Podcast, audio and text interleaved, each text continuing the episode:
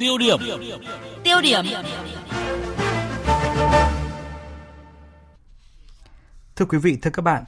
chỉ trong một tuần cuối tháng 4 vừa qua, tại Hà Nội đã xảy ra hai vụ tai nạn giao thông nghiêm trọng làm 3 người tử vong và đều do tài xế sử dụng rượu bia gây ra. Trên mạng xã hội nhanh chóng truyền đi thông điệp đã uống rượu bia thì không lái xe, say xỉn lái xe là tội ác. Vâng, hàng Thưa quý vị và các bạn, vì sao hành vi lái xe trong tình trạng say xỉn bị pháp luật cấm, à, nhưng những thông điệp vừa nêu lại được chia sẻ mạnh mẽ như vậy? Phóng viên Văn Hải đề cập vấn đề này trong mục tiêu điểm ngay sau đây. Hà Nội những ngày cuối tháng 4 đầu tháng 5, tiết trời thật đẹp nhưng trong những con ngõ nhỏ, phố nhỏ vẫn có những câu chuyện buồn về tai nạn giao thông. Chỉ trong tích tắc,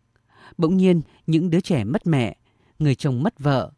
những mái đầu bạc quặn lòng đưa tiễn mái đầu xanh. Câu chuyện về gia cảnh đẫm nước mắt của chị lao công Lê Thị Thu Hà, 42 tuổi, bị tài xế say xỉn đâm chết khi đang quét rác, chưa kịp lắng xuống, thì hàng nghìn người lại bật khóc tiễn đưa hai người phụ nữ 43 tuổi tử vong sau vụ tai nạn do tài xế sử dụng rượu bia gây ra tại hầm Kim Liên. Ông Uông Việt Dũng, Phó Tránh Văn phòng Ủy ban An toàn Giao thông Quốc gia cho rằng Người điều khiển phương tiện ngay sau khi uống rượu bia nó không còn là hiện tượng nữa, mà nó trở thành một hành vi tương đối phổ biến. Và điều đó đồng nghĩa rằng nó cũng gây ra những cái nguy cơ rủi ro rất cao về cái việc mất à, an toàn trật tự xã hội và mất an toàn giao thông, gây ra cái tâm lý lo sợ đối với người dân mỗi lần bước ra đường tham gia giao thông và thì hiện nay cái văn hóa sử dụng rượu bia của chúng ta còn rất tùy tiện ăn nhậu của chúng ta nó cũng hết sức tùy tiện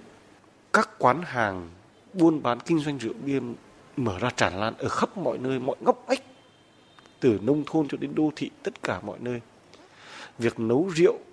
diễn ra khắp nơi không kiểm soát được chất lượng không kiểm soát được khối lượng không kiểm soát được hành vi sử dụng uống. Vì dẫn đến cái hệ lụy khi mà người ta đã sử dụng rượu bia một cách tùy tiện thì rõ ràng ý thức về hành vi của, của họ sẽ không còn chuẩn nữa. Thì cái việc mà người ta điều khiển phương tiện khi tham gia giao thông thì nó cũng là cái hệ lụy từ một cái tổng thể đó là cái văn hóa sử dụng rượu bia của chúng ta. Ba người phụ nữ tử vong cùng một nguyên nhân do các ma men gây ra khiến nhiều người không khỏi giật mình hôm nay là chị lao công Lê Thị Thu Hà, công ty môi trường đô thị Hà Nội,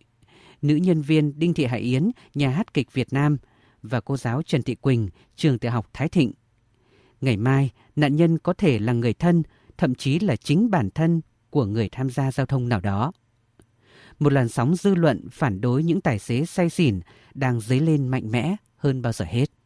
Đang trách cho những người mà à, đã sử dụng rượu bia không kiểm soát được bản thân mà còn tham gia giao thông. Nó gây ra hậu quả tổn thất rất nhiều cho xã hội và cho tất cả mọi người xung quanh gây ra những cái cảm xúc rất là đau lòng. Chúng ta hãy cảnh báo lên một cái hồi chuông là sẽ không uống rượu bia khi lái xe. Để chúng ta có được một cái môi trường sống cho chính chúng ta và cho cả xã hội.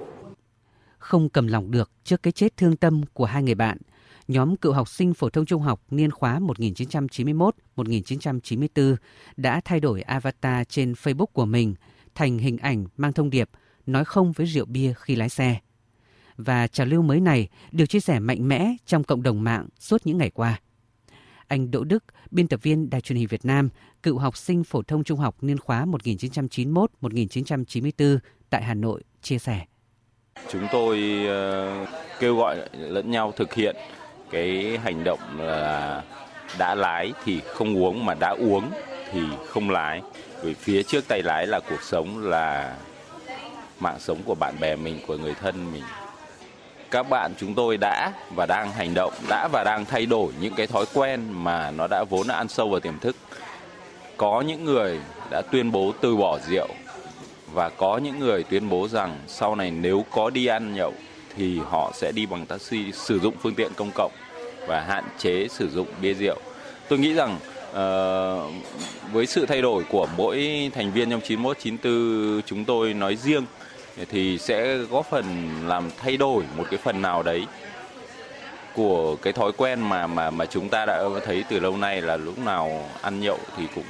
cứ phải là uống bia, uống rượu. Mà không uống bia, không uống rượu thì lại là không nể. Trong đám tang của cô giáo Trần Thị Quỳnh diễn ra ngày 3 tháng 4, hàng trăm người đã khóc hết nước mắt khi nghe những câu thơ đầy xúc động của nhóm cựu học sinh phổ thông trung học niên khóa 1991-1994. Đò đầy chưa qua sông, cô đã ngã giữa dòng. Nhiều người cũng đặt câu hỏi, vì sao mức phạt tiền cao nhất đối với người lái ô tô có nồng độ cồn vượt mức cho phép là 18 triệu đồng, nhưng tình trạng vi phạm vẫn phổ biến. Ông Uông Việt Dũng, Phó Tránh Văn phòng Ủy ban An toàn Giao thông Quốc gia cho biết. Không có lực lượng chức năng nào có thể đi khắp nơi mọi chốn để có thể lùng được những người đã sử dụng rượu bia mà lái xe cả. Nếu mà chúng ta có những cái giải pháp đồng bộ để thực thi nghiêm minh và những có những cái kế hoạch làm sao mà để giám sát chặt chẽ hơn nữa thì tôi nghĩ rằng có thể thay đổi một cách tích cực và hiệu quả. Đấy, còn về lâu về dài thì chúng ta cũng phải đánh giá nghiêm túc, cũng phải có những cái nghiên cứu khoa học về về có những con số cụ thể. Đấy, cũng phải tham khảo tất cả những ý kiến của chuyên gia, người dân và đặc biệt những người xây dựng luật pháp để cũng tiến tới nghĩ rằng xem là khi một người điều khiển phương tiện mà trong máu hoặc là trong hơi thở có nồng độ cồn ở một cái ngưỡng nào đó, mặc dù người ta chưa gây ra hậu quả, thì cũng có thể coi là một loại tội phạm. Vì rõ ràng đây là cái hành vi mà có thể giết người. Và thực tế cũng đã chứng minh là nhiều vụ đã làm chết rất nhiều người rồi. Vâng thưa quý vị và các bạn, Bộ luật hình sự sửa đổi bổ sung năm 2017 thì đã có những điều khoản mở để khống chế những nhóm hành vi gây nguy hiểm cho xã hội, trong đó có hành vi say xỉn uh, điều khiển phương tiện giao thông. Uh, tuy nhiên vẫn đang thiếu những hướng dẫn thi hành và luật phòng chống tác hại của rượu bia cũng đang trong quá trình thảo luận xin ý kiến. Vì vậy giải pháp đồng bộ để hạn chế những cái chết do ma men vẫn đang có phần bế tắc.